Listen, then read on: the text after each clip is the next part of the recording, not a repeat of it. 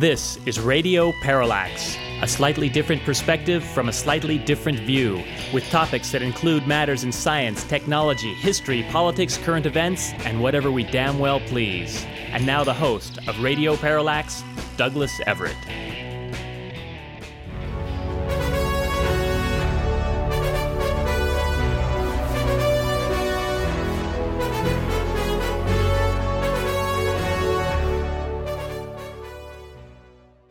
Yeah, we thought the final countdown might be a good way to start every program as we do the final 10 shows before the election. This would be the ninth show now before November 3rd. And we think it is most important for us to focus in on the fact that there is a raging pandemic killing people in the United States that has been made much, much worse by the actions of Donald Trump. We're talking serious business here tens of thousands of excess deaths thanks to the hapless, counterproductive policies of the Trump administration. It's going to be topic A for the next nine weeks. You know, if we are looking for a musical start to the program, let, us shift from the final countdown to one that might serve as a, uh, a campaign song for the Trump administration. Mr. McMillan?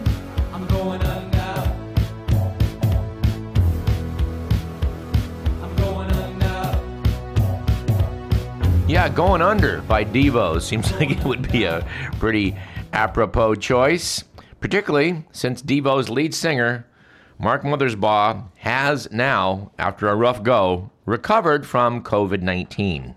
Devo's lead singer actually found himself on a ventilator at one point. He's one of the lucky few who have made it back off of the machine. So, actually, we're pretty sure at this point that no Devo tune will be appropriated by the Trump campaign. Although, as we say, going under might have been apropos. Also, another candidate might have been jerking back and forth, because the public certainly has been jerked back and forth. Let's start with a little follow up here that explains uh, a bit about some of the jerking going on. As reported on this program, Dr. Scott W. Atlas of the Hoover Institute at Stanford, a conservative institution which employs several staunch supporters of Donald Trump's handling of the virus. Scott Atlas has gained the ear of the president. Donald Trump has not liked what he's continually being told by Deborah Birx and Anthony Fauci. So he's decided to listen to Scott Atlas. In reporting on this in the New York Times under the headline, A New Coronavirus Advisor Roils the White House with Unorthodox Ideas, we learn that Dr. Atlas has been one of the main people questioning the use of masks. In fact, according to the article, Trump has become enamored with Dr. Atlas's arguments on masks which back up the president's desire to restart the economy, open schools, and move beyond the daily drumbeat of dire virus news. Yes, those viral, viral news is just so sad. Let's let, let's push some of that bad news away. Of course, Atlas is right in keeping with others at the Hoover Institute. Noted the article, some Hoover scholars were early opponents of state and local government moves to shut down economic activity back in March and April, including Richard Epstein, a law professor. Not an expert on pandemics. A law professor who predicted in March that only 500 Americans would die of the virus. He must have meant by the end of March, eh? No, the sad thing is he didn't. Anyway, you can bet that the Hoover Institute was one of the leading voices out there promoting the reopening of the economy, which we did prematurely after not closing it down sufficiently and not closing it down sufficiently in a timely way. The Times article notes that Atlas's embrace of herd immunity that has really alienated his colleagues. Atlas said in a Fox News radio interview in July when you isolate everyone, including all the healthy, healthy people, you're prolonging the problem because you're preventing population immunity. Low risk groups getting the infection is not a problem. In fact, it's a positive.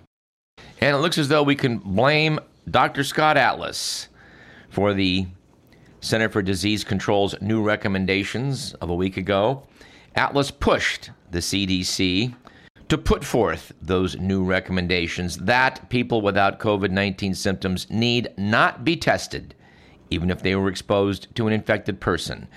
A move that ran counter to evidence that people without symptoms could be the most prolific spreaders. The Times reports that in a tense coronavirus task force meeting in which the guidelines were debated, Atlas angered Dr. Robert Redfield, the CDC director, and Deborah Birx, according to senior administration officials. And of course, as we mentioned on the program, that meeting took place while Dr. Anthony Fauci was undergoing surgery and was under anesthesia. Anyway, it seems clear that Dr. Atlas has told Trump what he wants to hear, and Trump took what he wants to hear to then direct the CDC to change their recommendations. A top down move not based on science or medicine. And let's talk about that. The New York Times also was on the case in an op ed piece titled, It Has Come to This Ignore the CDC.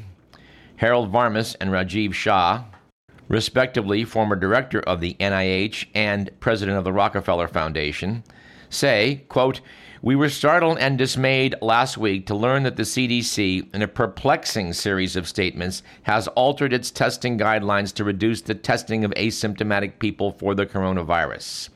These changes by the CDC will undermine efforts to end the pandemic, slow the return to normal economic, educational, and social activities, and increase the loss of lives.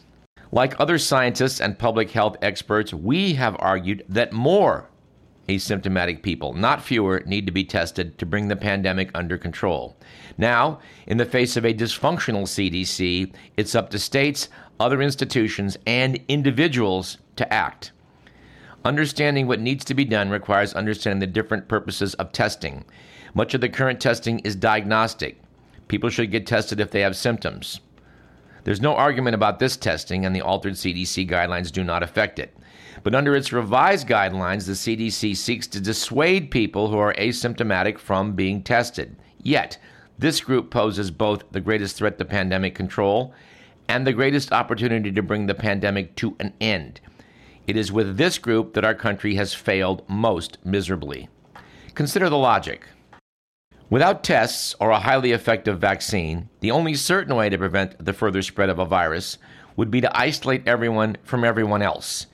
In theory, this would work, but it is untenable, if not impossible, because of the economic and social consequences of shutdowns. Tests, however, can reduce the number of people who need to be isolated, and only for so long as they are shown to be infected. If those tests were performed frequently, even daily, and widely, even universally, it is almost certain that the pandemic would evaporate in just a few weeks. The authors note that that much diagnostic testing is not feasible given the cost and logistics, in which point Radio Parallax would add, and the slowdown put in place by the Trump administration. Because testing makes us look bad. Notes the Times. It makes sense to modulate the strategy by testing those who are at greatest risk of infection and those who are most likely to spread the virus if they become infected. We can make well informed predictions about those who should be given priority. They go on to note that testing makes most sense a few days after being in contact with an infected person or just before congregating with many others. And yes, there are other tests in the pipeline. A saliva test is being talked about, and of course, antibody tests have been kicked around for a while. We need all forms of testing. The authors of the op ed piece say that state and local leaders should be emboldened to act independently of the federal government and do more testing. They conclude by saying that the CDC, the federal agency that should be crushing the pandemic, is promoting policies that prolong it. That means that local, state, and organizational leaders will have to do what the federal government won't. And by the way, the CDC isn't just dropping the ball on testing. Writing in the Los Angeles Times, Michael Hiltzik said the FDA has just had the worst day in its history, referring to Monday, August 31st. On August 31st, FDA Commissioner Stephen Hahn announced the agency was granting emergency approval of treatment of COVID 19 with convalescent plasma, a treatment scientists say has not been proved effective. The announcement followed strong pressure from President Trump, who last week issued a tweet attacking, quote, the deep state or whoever over at the FDA, unquote, for delaying treatment and vaccine approvals so as to hurt him politically. White House health advisor Anthony Fauci and other top government doctors reportedly urged the FDA not to greenlight the unproven therapy. But Hahn was, quote, beaten into political sycophancy, unquote, and reduced to echoing Trump's wild claims that plasma treatments lower mortality by 35%. That is a tenfold exaggeration of questionable data that left medical experts aghast. Hahn later admitted the numbers were wrong, but severe damage had already been inflicted on the agent's credibility. Now, using convalescent plasma is certainly something that holds out promise. I mean, if it works, it's going to be very, very useful. But we don't know yet that it does work. And approving the treatment before it has been proven to be effective is a political move.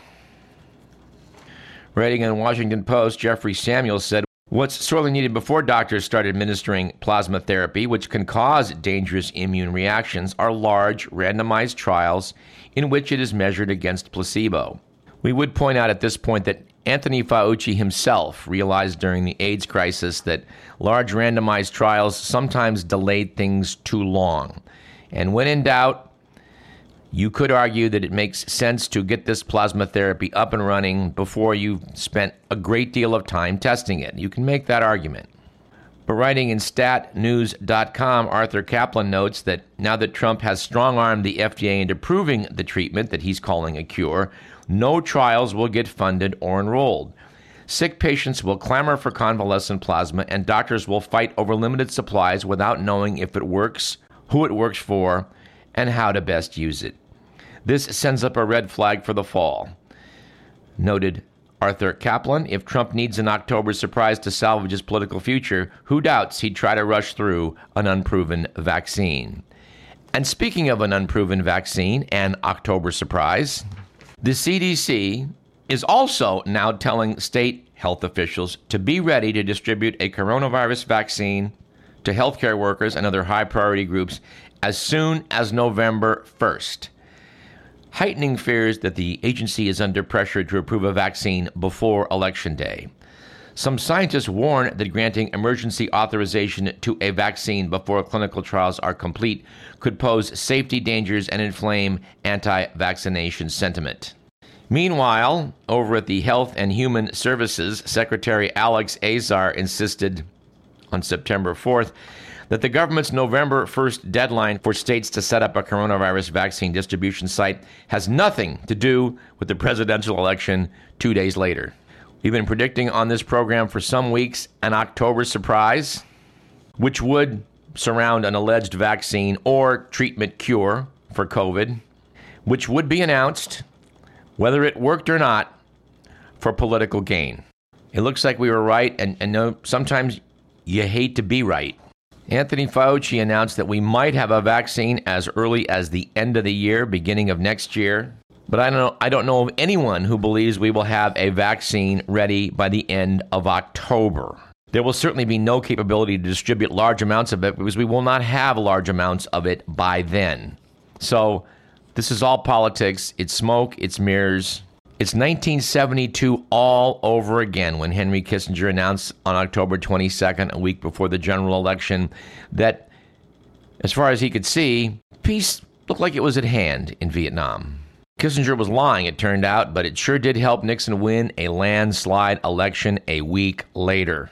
Now, seeing a few days ago that uh, someone the show is in contact with was out in the Rocky Mountain states, I posted an inquiry to him asking about the situation regarding masks. Were people wearing masks?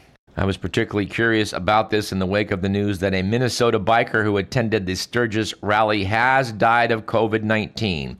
The first fatality traced to the 10 day event that drew more than 400,000 to South Dakota. At least 260 cases have been linked to the rally, which featured large throngs of people intermixing without masks, not respecting social distancing. The report from the Rocky Mountain states was that wearing masks was pretty much mandatory everywhere, but that many people were quick to take them off. I wrote back to say, well, masks are not perfect, but I'm certain that's going to save a lot of lives. He responded with a query about this CDC study showing that only 6% of people really had died of COVID. I didn't know what the hell he was talking about at that point, but assumed that what they were referring to was the fact that perhaps 6% of people had no known comorbidities. In other words, there was nothing else you could blame their death on besides COVID, pure and simple. So I started digging around to see what he was referring to. And it turns out, notes livescience.com, that a bogus claim circulating on social media, one that purports that, quote, only 6% quote unquote, of the reported COVID 19 deaths in the U.S. are solely attributable to the new virus is dangerously misleading, according to infectious disease experts. This claim stems from an August 26th update from, you guessed it, the Center for Disease Control, which posted on its website which provides a detailed breakdown of the accompanying health conditions known as comorbidities and contributing causes of death reported in people who have died of the new coronavirus in the United States. The CDC noted that for 6% of the deaths, COVID 19 was the only cause mentioned. In other words, Notes the article 6% of the people who died when they had COVID didn't have underlying conditions such as diabetes, asthma, or heart disease, and didn't experience medical complications such as kidney failure or sepsis. But, they note, the other 94% of deaths were still caused by COVID 19. That's because many chronic underlying conditions can make a disease that a person might otherwise recover from deadly. So, if you were one of these people who suspected that we've only had 12,000 deaths in the United States based on this flawed reasoning, let us let us let us re-educate you. Notes healthfeedback.org. Cause of death is defined as a medical condition that triggers a chain of clinical events that leads to the death of a patient. Comorbidities are medical conditions either pre existing or resulting from the primary medical condition that weaken the patient's resistance to injuries or disease and indirectly contribute to their death. Many patients who died from COVID 19 had comorbidities, suggesting that these conditions increased their likelihood of death. They note for these patients, COVID 19 remains their cause of death. As I see it, the argument in this case is kind of like saying that, you know, your Uncle Bill, who had a touch of diabetes, was out playing golf last week and he had a massive coronary thrombosis and died as a result of that heart attack if you argue that, well, you know, he, he also had, you know, a little bit of diabetes and was overweight, so it wasn't the heart attack that killed him. I mean, not really. There were other factors involved. People are clearly mixing up cause of death with what comorbidities are. In its guidelines, the CDC explains that the cause of death is the disease or injury which initiated the train of morbid events leading directly to death. With COVID 19, comorbidities which are reported on the death certificate elsewhere, are medical conditions that decrease the overall health of the patient and weaken their ability to survive COVID 19. The major difference between cause of death and a comorbidity is that comorbidities do not trigger the series of events leading to the patient's death. If the disease or injury had been avoided, those patients with comorbidities would not have died at that time. Another reason we can be sure that COVID has not killed a mere 12,000 people is that a comparison of the previous year shows that we are running in the United States at an excess of about 200,000 deaths versus the year before, which just so happens to correlate to the number of deaths attributed to COVID 19. The numbers are in sync, surely because COVID is the cause of the excess mortality. It's not murder hornets. Anyway, we don't expect to convince people that wish to believe that, that, that COVID is a hoax. Such people are pretty much not convincible. What we're doing here at Radio Parallax is trying to outline reality based on facts and logic so that you will be armed to talk to friends of yours, especially friends who may live in Arizona, Florida, Georgia, North Carolina, or Ohio, or Wisconsin, who will decide this upcoming election. You can convince just a few friends that Trump is killing people. Well, then we can maybe give him his walking papers. We're going to be joined in our second half by someone who is enlisted in such efforts to reach out to folks in other states. Labor attorney and political activist Nancy Yamada will join us after the break. But perhaps at this moment we should pause, take a deep breath, and have a more sedate discussion with someone who's doing actual research into COVID 19. That would be medical student and medical researcher Dr. Aaron Smith, a medical student involved in research regarding SARS CoV 2, a physician in training at the Frank Netter School of Medicine in New England who has to his great credit, while he's studying medicine, done some actual research, which is a tall order. So, first of all, welcome Radio Parallax, Aaron Smith. Thanks, Doug. Glad to be here. All right, Dr. Smith, you did a retrospective cohort study looking back at, uh, at the, the, hospital patients that were coming in with COVID. And I guess the first question is what did, what did you find?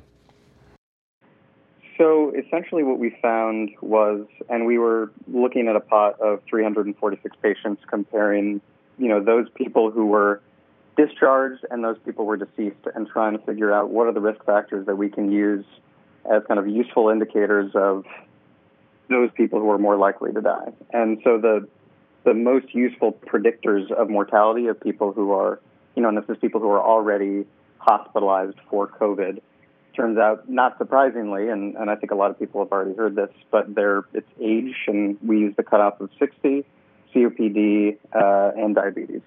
And the other interesting thing we found was that hyperlipidemia actually had a protective effect, which certainly wasn't something we were expecting to see. Although honestly, I, I kind of we theorized at the time, and uh, papers have come out since then supporting this idea. But if you have hyperlipidemia, you're likely going to be on a statin, and those have anti-inflammatory effects. And a lot of people have been talking about how statins can kind of help in the treatment of COVID. So I think that's the likely explanation for that finding. I, I point out we've talked about in this program about how there's so much we still don't know. We're trying to learn about this virus and, and, and so much about what is making it deadly or not. And I guess I guess your research and others points out that if you're over 60, you have diabetes, you have chronic obstructive pulmonary disease, you should be more careful. And yet, as um, well, I guess I guess you, you point out in the piece that as states are easing stay-at-home orders, having written this a couple months back, the risk factors for severe disease can be used to identify most those most likely to have a, a bad outcome. Uh, I guess my next question is, how do you think that's been going? Not very well. And I think the frustrating thing is that people seem to have a hard time taking a, a subtler or nuanced approach to restarting things in a safe way. I think whenever you're talking about, you know, how do we have a return to normalcy and restart the economy after a global pandemic, which is obviously unprecedented, it can't just be, you know, a single blanket solution. Um, I think there are some people who are particularly high risk, and whenever you're approaching something like this, you have to ask kind of what can they do? You know, what are we doing, and for who are we doing it? Um, and if somebody is over 60 and they have COPD and they have diabetes, I think it's it's reasonable that we take more precautions for them and insist that they you know, adhere more to the guidelines. Maybe they have a delayed return to normalcy. Maybe even though N95s aren't, you know, kind of abundant at the moment, that those are the people who we try to get try to get N95s in, in their hands, you know. Right, right. Um, and particularly for healthcare workers also who are in this situation. I mean, I think I've seen a lot of people who are on the front lines who are over 60 and have some of these risk factors and you know the COPD and diabetes is, is was good in this model as kind of predictors of mortality for people who are hospitalized. But obviously, uh, you know, other papers have found other risk factors that definitely shouldn't be ignored. You know, people who have history of cancer, people who sure. have hypertension, people who are obese. Yeah, I think there's a lot of things that make folks vulnerable. Well, let's talk about how, having appreciated the fact that some people are at greater risk, return to, I guess, epidemiology 1A, which is that if you have a pandemic going on or a major epidemic, testing is vitally important. After you test, you want to contact trace. After you contact trace, you want to isolate the people that are uh, likely to spread the disease. And this week, the CDC has changed its guidelines for testing.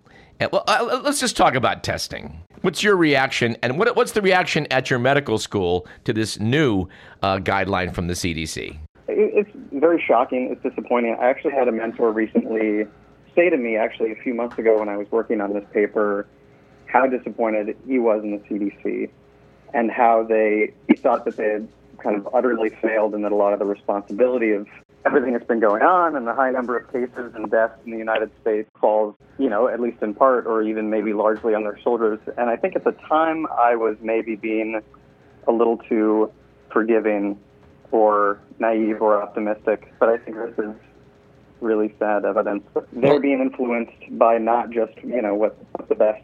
Well, yeah. I mean, let's just say it. I mean, obviously, politics is getting involved here. This is these are they're claiming the associate uh, secretary of Health and Human Services was claiming that oh no, this is all being based on you know the doctors getting together and deciding this is what we should do, and and plainly that's not the case.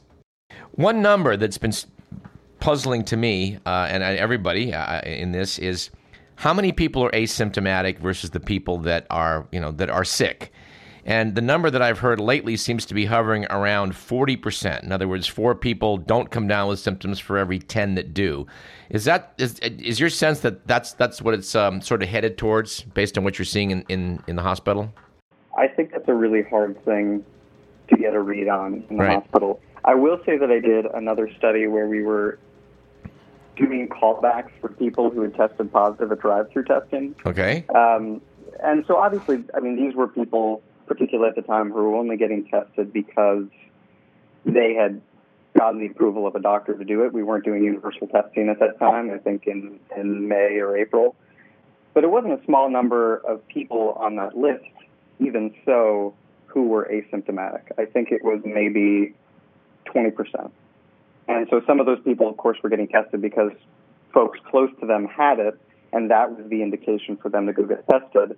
I was surprised, to be honest, that the number was that high, even in a group of people who had kind of already been pre-screened by doctors. So I guess the answer is I'm, I'm certainly not surprised at the Yeah. figures of it hovering around 40%. But then, of course, until we start testing people who do not have symptoms in larger numbers than we have, we're not going to know this. It's like there's no way to know this if you're only testing people you're highly suspicious of with symptoms.